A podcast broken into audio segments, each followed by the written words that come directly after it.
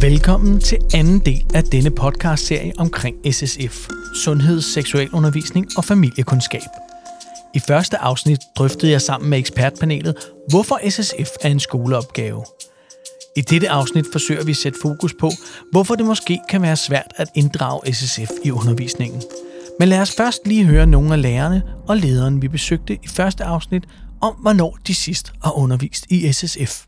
Nu er jeg inden for, har jeg den naturfaglige, så det er ikke så tit, eller jeg har matematik øh, som hovedfag, så det er ikke så tit det ene over. Det er kun, hvis vi laver samarbejde på tværs af fagene. Jamen, det har det jo en lille smule i uge 6, når vi går ind og tager de temaer derinde, men vi har jo lige fået at vide, at det rækker slet, slet ikke. Det var det sidste skoleår, da jeg havde 4. klasse. Det, det ved jeg faktisk ikke nøjagtigt. Men det er noget, vi, øh, vi, øh, vi, øh, vi, vi, vi, vi drøfter især med, med, med vores mellemtrin og udskolingslærer. Mm, ej, det er nogle 10 år siden. Ja, fordi det, de sidste 10 år har jeg undervist i en skole. Ikke? Ja. Så Altså det kommer ind som øh, trivselsuge. Vi har noget, der hedder trivselsuge her. Så hvis vi skal have det sådan decideret, at vi tager noget ud af det der, der passer ind i, ikke? der er det øh, uge 41, hvor vi har elevsamtaler, øh, hvordan de øh, trives og har det med sig selv, og der kan jo komme nogle ting. Jamen, det er den kun omkring øh, uge 6. Synes jeg. Jamen, det er den. Det er der, det er, der er fokus på det. Jeg tror lige nu bærer det mest præg af, at jeg har en første klasse.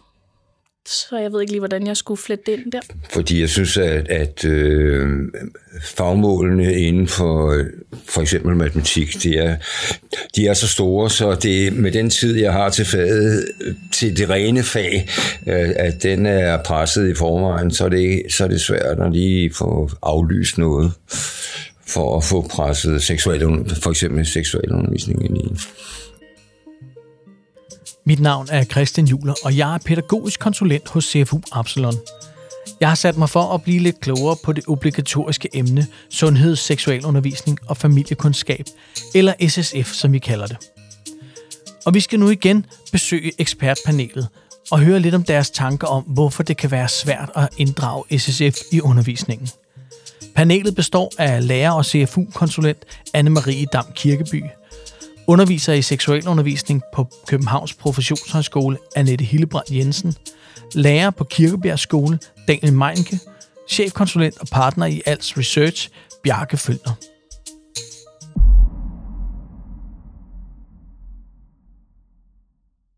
Altså det, som vi i hvert fald meget, meget tydeligt kan se i vores øh, undersøgelse, det er, at der er nogle ting omkring øh, rammerne for undervisningen, som jeg tror øh, virker hæmmende for, for, for, at man som lærer, hvis man har øh, lidt usikker på, hvordan man skal gribe det her an, ikke fremmer muligheden for at lave god øh, undervisning i, øh, i emnet.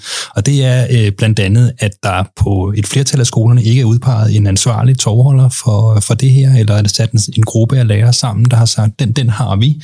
Så det bliver meget ligesom overladt til, øh, til den enkelte lærer, der mangler en ledelsesmæssig øh, prioritering. Vi kan også se, at der kun er et mindretal af lærerne omkring hver fjerde, der har orienteret sig i, øh, i læseplanen for, øh, for SSF, så der er jo også øh, tydeligvis øh, altså rigtig mange lærere, der ikke ved, hvad der står i den. Øh, og Eller at den findes, faktisk. Eller at den findes, øh, og, og så videre. Så der er nogle helt åbenlyse, sådan, tænker jeg, ting omkring øh, rammerne, som, som ud over det her med, det her med, hvordan skal jeg lige gribe det andet, som, som enkelt lærer, så kunne der jo godt være på, øh, på, i skolen, eller i kommuneregi, eller i samarbejde med sundhedsplejen, eller hvad det nu kunne være. Man kunne tænke sig mange modeller. Så, så, så mangler der ligesom et eller andet form for fast ramme, tænker vi i på baggrund af evalueringen. Altså det, det siger den meget tydeligt til at, at løfte det her, øh, og gøre det nemmere for den enkelte øh, lærer. Og det er jo også et, et emne, der går på tværs af fagene jo. Og derfor er det også vigtigt, tænker jeg, at, at man har et samarbejde på den enkelte skole, og, og, og hjælper med at supplere hinanden og få sat noget godt undervisning sammen. Men, men Daniel, har I det samarbejde ude hos jer? Det synes jeg faktisk, vi har på min skole, men jeg tror også, øh, der er nogle andre grunde til, at det måske er svært at dykke ned i det. Øh, det er i virkeligheden, fordi det er et af de fag, som jeg oplever det, hvor det kræver den bredeste øh, differentiering. Fordi man sidder med nogen, i, også i en udskoling, i en 8. klasse måske, som egentlig ikke er seksuelt bevidste, og som ikke er øh, modne i den forstand, og ikke er, har lyst til det, eller er klar til det, og det skal de også have lov til. Men man sidder i samme klasse med nogen, der er på den fuldstændig modsatte ende, og som øh, har en kæreste, nogen, der har måske haft deres seksuelle debut, og man skal kunne øh, håndtere øh, sådan, fra den ene yderlighed til den absolut modsatte yderlighed. Og det gør, at differentieringen bliver ekstrem på en eller anden måde.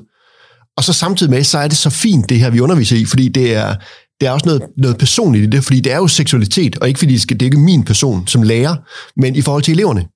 Øh, og, og derfor skal man træde så forsigtigt. Så man skal sådan prøve at invitere dem med og blive nysgerrig på sex og forelskelse og grænser og en hel masse andet.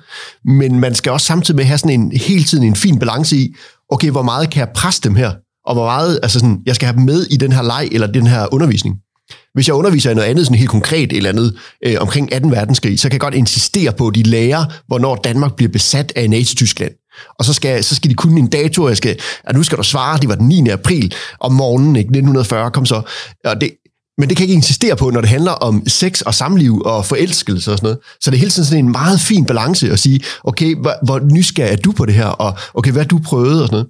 Og derfor, når, når jeg underviser i det, så er jeg sådan meget på, min øh, nuværende klasse, de, var, de inviterede selv til at skulle øh, have en del om det her. Og så sagde jeg også til dem hele tiden, at vi, vi ser, når vi kommer hen til U6, om vi bare gør det øh, en øh, time eller to timer, eller vi gør det en dag, eller vi gør det flere dage. Vi ender med at gøre det hele ugen. Og, men, men, og den er, det, er ikke, det kan jeg ikke bestemme på forhånd, fordi det er så, der, er så, der skal være så meget elastik i det. Og det handler hele tiden om, at hver eneste gang, jeg mødte ind øh, og skulle have min klasse, så sagde jeg til dem, hvor er I henne nu? Hvad har I løst? Skal vi fortsætte med det her? Er I stadigvæk nysgerrige på det? Øh, og, og det var de, og så fortsatte jeg med det. Men der har du også en kæmpe fordel som klasselærer, øh, fordi du har rigtig mange timer, og du har en rigtig god relation på, på mange skoler, der ender det jo oftest hos biologilæreren, fordi det der sundhed, i hvert fald den kropslige sundhed, og det der med seksualitet og forplantning, det ligger jo i biologifaget. Men i, øh, i, i 9. klasse, der har du én lektion i biologi i ugen, for eksempel. Og så er det, så er det faktisk rigtig svært at skal, skal rumme de snakke, og, de, eller, og i øvrigt også at have den relation til, til den elevgruppe. Fordi indimellem så er man ugens gæst, og så er det rigtig svært og, at få den tillid og den øh, fortrolighed, der skal til, og tryghed, der skal til for at, at snakke om de her emner, der ligger i faget, øh, ud over det, der sådan helt konkret står i biologibogen. Så, så relationsarbejdet er enormt vigtigt, og det er jo også derfor, at, at det er nødvendigt, som jeres undersøgelse også viser. Altså, der skal være et team, der skal være tovholder, der skal være noget samarbejde ind i de forskellige fag, så vi kan bidrage ind i, i det her øh, SSF med, med det, de enkelte kan. Om det så er hardcore fakta, eller om det er relationerne til at tage snakkene, det skal man jo så finde ud af på sit team.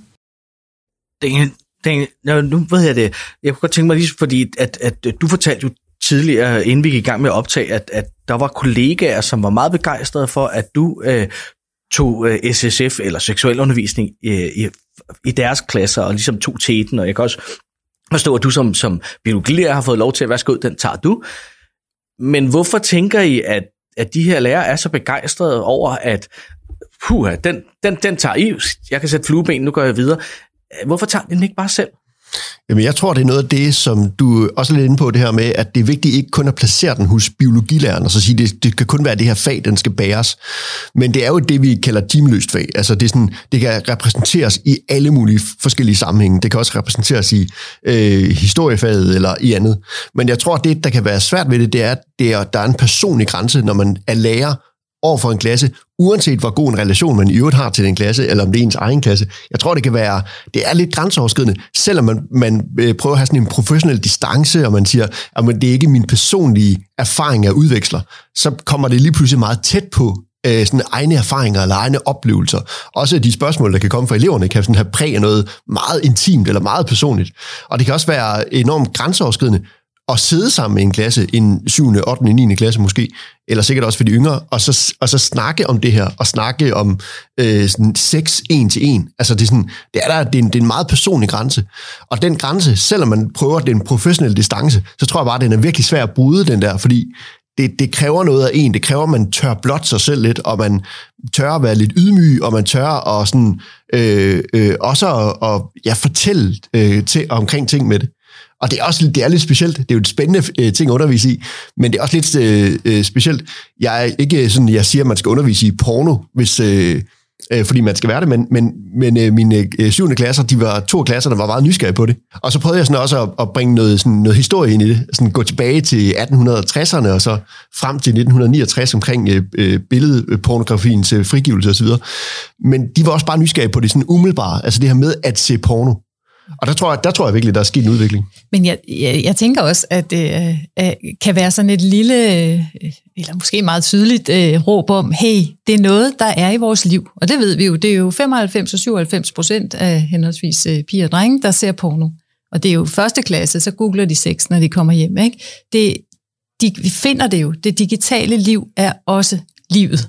Det kan vi ikke sådan øh, holde væk. Og det der med at komme til sin lærer, som jo har demonstreret, at jeg er sådan en, der godt tør tale om nogle af de her ting, er jo også sådan en, kan vi tale om det, tænker jeg. Øhm, og det faglige i det bliver jo sindssygt vigtigt. Ikke? Det er jo den der med dels at møde den nysgerrighed og ikke gøre dem forkerte, at de går rundt med en forkerthedsfølelse, øh, fordi de er nysgerrige og ser porno. Men at de får en kritisk indstilling til det. Altså nærmest sådan kildekritisk. Øh, altså, der er ting, man ikke ser i porno. I min undervisning på lavedansen, der har jeg sådan en stor plakat, der hedder Things you don't see in porn. Og det er lige fra lægkramper til kusseprutter, og man falder ud af sengen. Og, altså, det er selvfølgelig lidt fortegnet og sådan virkelig. Og, men den er, det er en måde at introducere nogle af de der øh, ting på, der handler om at få en kritisk indstilling til de her ting også, ikke? og ikke mm. øh, udskamme. Og det er jeg meget enig med dig i, fordi det, det er også vigtigt, når jeg underviser i det, og hvis man kommer derhen, og så netop i talsæt den der det, der ligger bag det, så man ikke forventer, at man som en 14-årig dreng øh, skal ud og levere, ligesom ham der øh, macho-spanieren, der lige øh, har, har en trekant med to lyshårede kvinder, og ellers bare giver den øh, øh, all in i 40 minutter. Fordi så, så får man jo præstationsangst som øh, dreng, eller som mand for den sags skyld. Så den, den er måske svær at leve op til, og der er det, der er det øh, rigtig vigtigt, og i talesæt, det er skuespil, ikke? Altså, den, det er, det er, det er, det er de selvfølgelig castet, porno. De er castet, men, men det er også, der er masser af fragtklip i det, og og tale om en, øh, en forventning omkring de unge mennesker, så de ikke tænker, wow, det er spændende der, men det er det, jeg skal. Altså, jeg tror også, det er vigtigt i den forbindelse også, at rigtig mange lærere kan, kan have svært ved i det hele taget at sætte sig selv i den situation. Øh, vise, hvordan man skal øh, pakke et kondom ud. Altså, lige pludselig kan man ikke få papiret af, og der kan gå mange ting, og så bliver man ramt på, på, på den der faglige stolthed, som lærer jo er kendt for at sætte meget ærekær. Og den tror jeg bare, de færreste er klædt på til at, at håndtere. Og det kan bare gøre, at hvis man som lærer føler sig usikker på et emne, og jeg vil lige vil sige, uanset hvilket emne fagligt, så, har, så undgår man det måske. Men også det her med, hvis man så brænder for det, hvis man synes, det er spændende, jamen så vil man også undervise i det på en måde, der smitter af. Men jeg tror bare også, øh, en, en anden pointe i den sammenhæng, det er, nu jeg underviser i et område, hvor vi har rigtig mange øh, børn og unge med øh, baggrund i for eksempel Indre Mission og Jehovas vidner. Det er også vigtigt, at man vælger som lærer at tage den stilling, der hedder, måske har jeg nogle elever, som skal have lov at gå på biblioteket i den her time. Øh, og at det ikke altid skal være forældrene, der beder om at få deres børn fri. Fordi selvfølgelig kan, kan forældrene bede om at få børnene fritaget for det her, men Nej, det kan de faktisk ikke. De kan godt bede om det, de får ja, ja. lov til det. Nej, men, men det, det er sådan noget at sige, det, det er så ikke den virkelighed, der er. Men det sker er. i praksis. Ja. Det sker nemlig i praksis, ja. at de her børn, de ikke deltager fordi at, øh, at forældrene ikke vil have det. Og det sker i øvrigt også i mange andre fag, at, at de, de beder om ikke at være en del af undervisningen. Men der tror jeg bare, det er vigtigt også at være opmærksom på, altså, at der er øh, en hel del også etniske minoriteter i Danmark og så videre, der kommer fra en helt anden øh, baggrund i forhold til, hvordan man, øh, hvad, for, hvad man forestiller sig omkring seksuel undervisning, hvad for en seksuel undervisning man er bange for ikke at få og få og så videre. Og vi kan jo se også i nogle af vores undersøgelser på integrationsområdet, at der er elever, som har gået på skoler, hvor de slet ikke har fået andet end at vide, at det ikke forekommer kun i ægteskabet det her, og man må ikke, og så videre, så videre, så videre. Og jeg kan ikke lade være at tænke på, også med, med jeres historie her, altså, jeg synes, det understreger også, at, det, at I gør det på hver jeres måde, og, og, og jeg tænker, I gør det rigtig godt, men der er altså også mange lærere, der gør det på alle mulige andre måder, eller slet ikke gør det. Øh, og, og der er altså på en eller anden måde et behov for, jeg tænker, øh, nu ved jeg ikke, men jeg går ud fra i, øh, i dansk, som du underviser, og i biologi, der har jeg sat jer ind i jeres øh, læseplan omkring, hvad skal I lå i løbet af året. Ikke?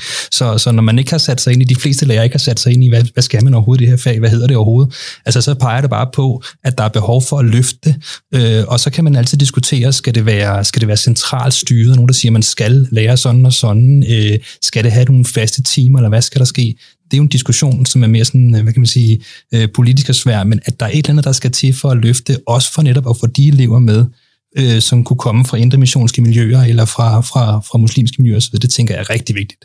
Jamen, jeg tror bare, det er vigtigt, at øh, i forhold til det, du siger, at man ikke gør det sådan et, øh, et dogme, som lærerne skal undervise i. Fordi så tror jeg, man møder øh, en eller anden form for modstand på det.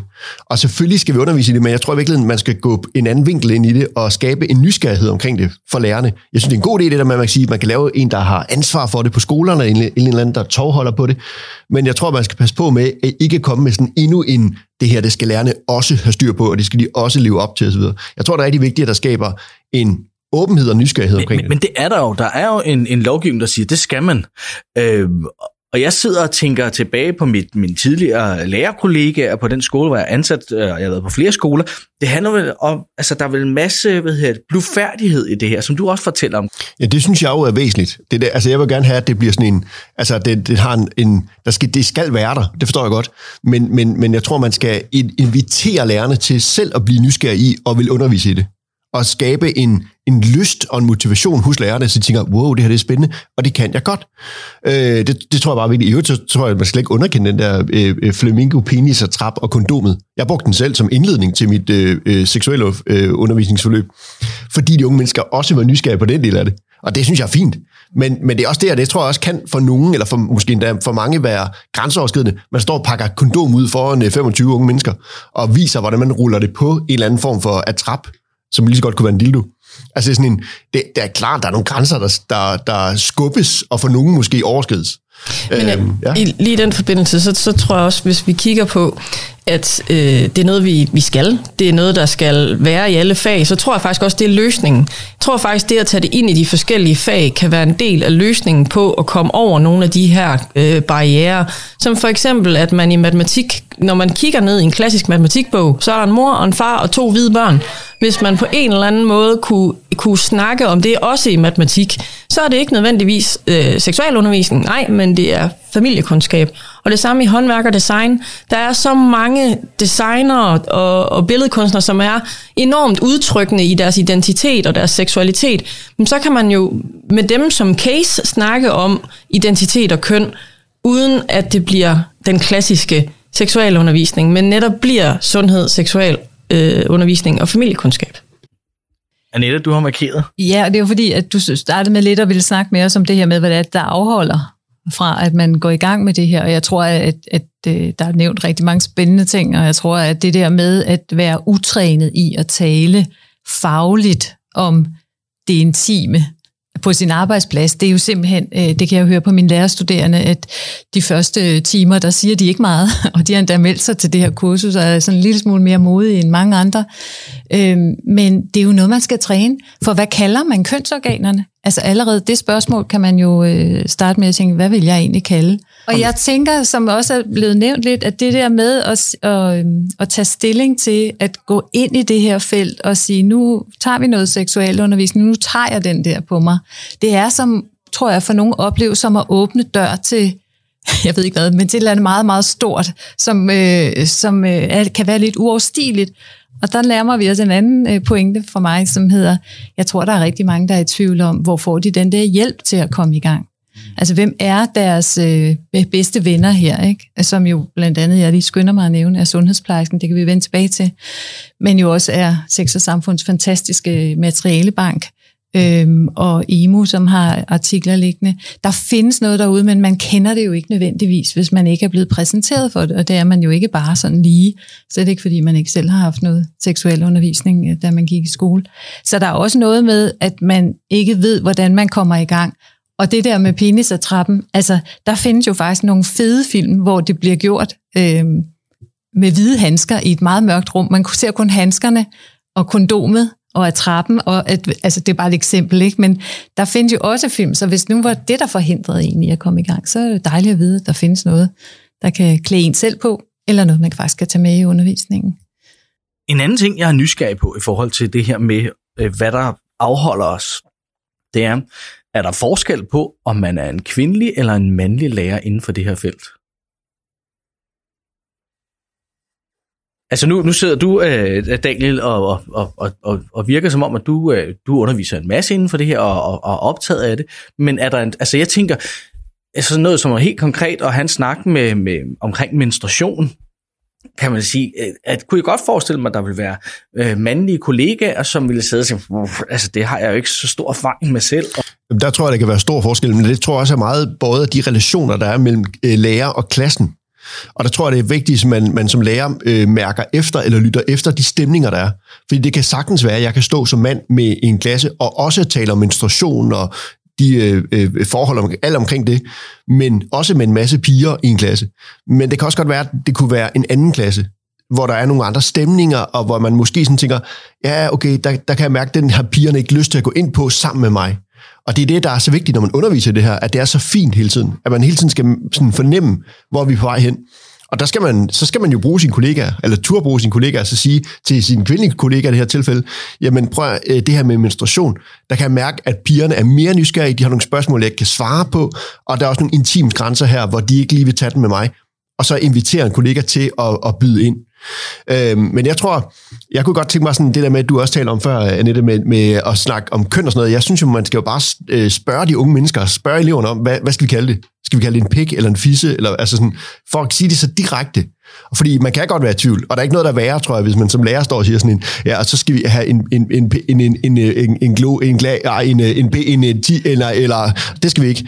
Øh, fordi så bliver det sådan først akavet, ikke? Og så vil jeg bare sige, jeg ved sgu ikke, hvad kalder I det? Jeg kalder den en pik, hvad skal vi kalde det? Ja, man kan altså, starte med at lave en brainstorm på tavlen. Ja, hvad ord ja, har vi for det? Ja, hvad skal vi sige vi? Ja, kalder det i vores rum? Ja, præcis. Og jeg tænker også det der med, at du snakker med, med kondomet. Jeg vil aldrig bruge den der med videoen og putte kondom på, fordi så tror jeg, jeg vil opleve, at der var for meget afstand i det. Og jeg tror, øh, for mig, øh, der er det rigtig vigtigt også, at det handler om en berøring med kondomet, og med den der penisatrap. Og så, øh, jeg købte 900 kondomer, den brugte jeg på et par dage. Og hvad hedder det, jeg var sådan nogle gange, tog en hel del af dem med hjem og sådan noget. Det er rigtig fint. Og så bliver den nysgerrig også på at gå og lege med dem, og putte dem over hovedet, og slikket på dem, og pustet i dem, og, og puttet vand i dem og sådan noget. Og det er jo en fantastisk erfaring. Og så skal jeg bare lige skynde mig at sige, at man skal ikke skylde ud toiletterne. Det gjorde de også på vores skole, så øh, fik vores pedaler rigtig meget arbejde. Jeg vil sige, tillade mig at sige, at der findes garanteret i TV2's arkiver videoer af mig som øh, 10-årig pustede kondom op med, med næsen. Øh, det skal I ikke gå ind og prøve at finde. Og Men, nu vil jeg ved dig, Christian, ja. så får jeg lyst til at skyde dit spørgsmål tilbage til dig. Ja. Kan mænd undervise i menstruation? Så siger jeg til dig, jamen kan kvinder undervise i natlig øh, udløsning hos drengene, eller øh, hvad der ellers er hos drenge, stemme, der går i overgang osv. osv.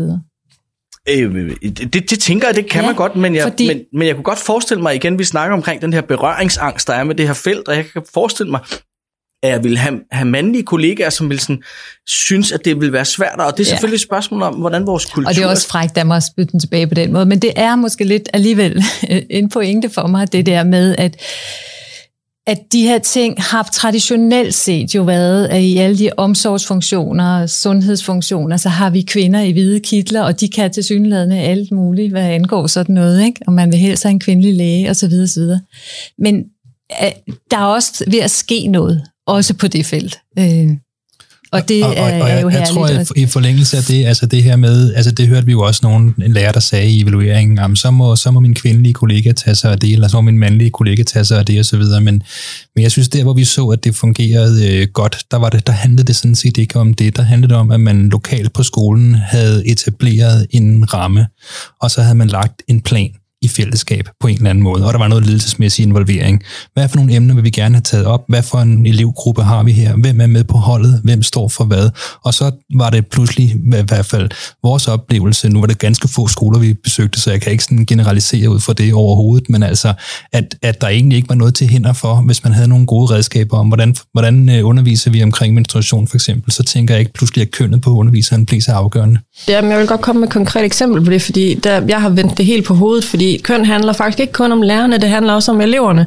Så jeg har brugt det i, i naturfagsundervisningen og lade drengene lave en, altså en videnskabelig undersøgelse af for eksempel menstruationsbind og tamponer. Så det var drengenes opgave at lave en undersøgelse af sugeevne. Modsat så fik pigerne så den opgave, at de skulle, øh, jeg købte nemlig også øh, flere kasser kondomer, blandt andet nogle, der var for gamle. Og så tog vi det ind og lavede en undersøgelse på det ved pigerne, hvor de så kiggede på, hvad har det betydning for holdbarhed af kondomer for eksempel, hvis de har været udsat for bestemte typer af varme, lys eller andet. Øhm, og så lavede vi det til sådan en mere øh, helikopterperspektivs videnskabelig undersøgelse af de her ting, som egentlig måske mest i, i den klassiske forstand hører til hos den anden kønsgruppe. Og så vendte vi den på hovedet, og så fik de lov at arbejde med det med total afstand til egen øh, erfaringer, fordi det var faktisk noget, der var en del af naturfagsundervisningen. Det er jo fantastisk. Altså nogle skide gode eksempler, øh, som jeg håber inspirerer. Jeg sidder også og kommer til at tænke på, at i den her uge har jeg også for et par dage siden set et program i fjernsynet, der handler om, at nogen har nu fremstillet nogle bind af hamp, som øh, er meget mere bæredygtigt osv. Og der, det, får jeg mig, det nævner jeg her, fordi der også hele tiden er noget aktuelt, man kan tage ind, som på en eller anden måde skaber en mere oplagthed øh, i forhold til at tage nogle emner op. Så det er ikke bare mig, der kommer, jeg er en gammel gris, der vil tale om sex hele tiden. Eller, det er også fordi, der er noget derude, man tager med. Ikke? Og mit sidste spørgsmål faktisk, det var god, øh, øh god øh, nu sagde du en gammel gris. Det er mit sidste spørgsmål det her. Er der forskel på at være ung lærer og snakke omkring det her, og så være en ældre lærer? Altså for mig at se, så handler det om mindset, og det handler om den relation, man har øh, med ungerne. Og det har intet at gøre med køn, og det har intet at gøre med alder. Nogle gange er det super dejligt, hvis vi nu lige skal prøve at gå ind i de der kategorier, at have en ung lærer, der øh, tør at sige tingene, er vant til at tale om det, har nogle eksempler, som er aktuelle og har bevæget sig nogle miljøer, eller hvad det nu kan være, inspirerende ting. Og nogle gange er det bare jo super øh, efficient og lækkert, at det er en gammel forankret, nu overdriver jeg, ikke? Øh, sådan øh, rolig, overbliksagtig, cool med tingene, på en anden måde øh, til stede. Så det, for mig at se, at det er fuldstændig individuelt. Det handler om, hvad, hvad man vil, og at man vil og man har den der relation. Som jeg du har tror heller ikke, man skal underkende erfaringens rolle i det her. Altså at, at have en erfaring i at tale med børn og unge. At, øh, altså nu snakker vi om, at børnene skal øve sig, og, og at lærerne skal øve sig. Altså det der med at danne relationer til børnene, hvor man kan være så fri og åben og tale om de her ting, det, det kræver også erfaring. Derfor kan man godt have nogle fede historier og anekdoter at fortælle som ung lærer, som fanger dem og gør dem interesseret, men det er ikke sikkert, du får noget tilbage. Så der, der er fordele og ulemper ved, ved begge dele og begge køn. Dette var andet afsnit af i alt tre, hvor jeg sammen med ekspertpanelet vender temaer omkring SSF. I næste afsnit sætter vi fokus på, hvordan man organisatorisk kan styrke arbejdet med SSF på skolen. Podcasten her er en del af indsatsen SSF Kompas. Den er udviklet i forbindelse med indsats for styrkelse af sundheds- og seksualundervisning og familiekundskab i folkeskolen. Jeg har tilrettelagt den i samarbejde med Annette Hillebrand Jensen, og den er optaget og redigeret af mig, og jeg hedder Christian Juler. Endnu en gang tak til ekspertpanelet, som var Anne-Marie Dam Kirkeby, Annette Hillebrand Jensen, Daniel Meinke og Bjarke Følner. Hvis du er blevet nysgerrig på, hvordan du kan udvikle din undervisning inden for SSF, så vil jeg foreslå, at du besøger hjemmesiden ssfkompas.dk. Her finder du både vejledning, ressourcer og inspiration til både læremidler og hvordan du didaktisk kan arbejde med SSF i din undervisning. Hjemmesiden er også et godt sted at gå hen, hvis du er leder eller kommunal konsulent. Så kig forbi ssfkompas.dk.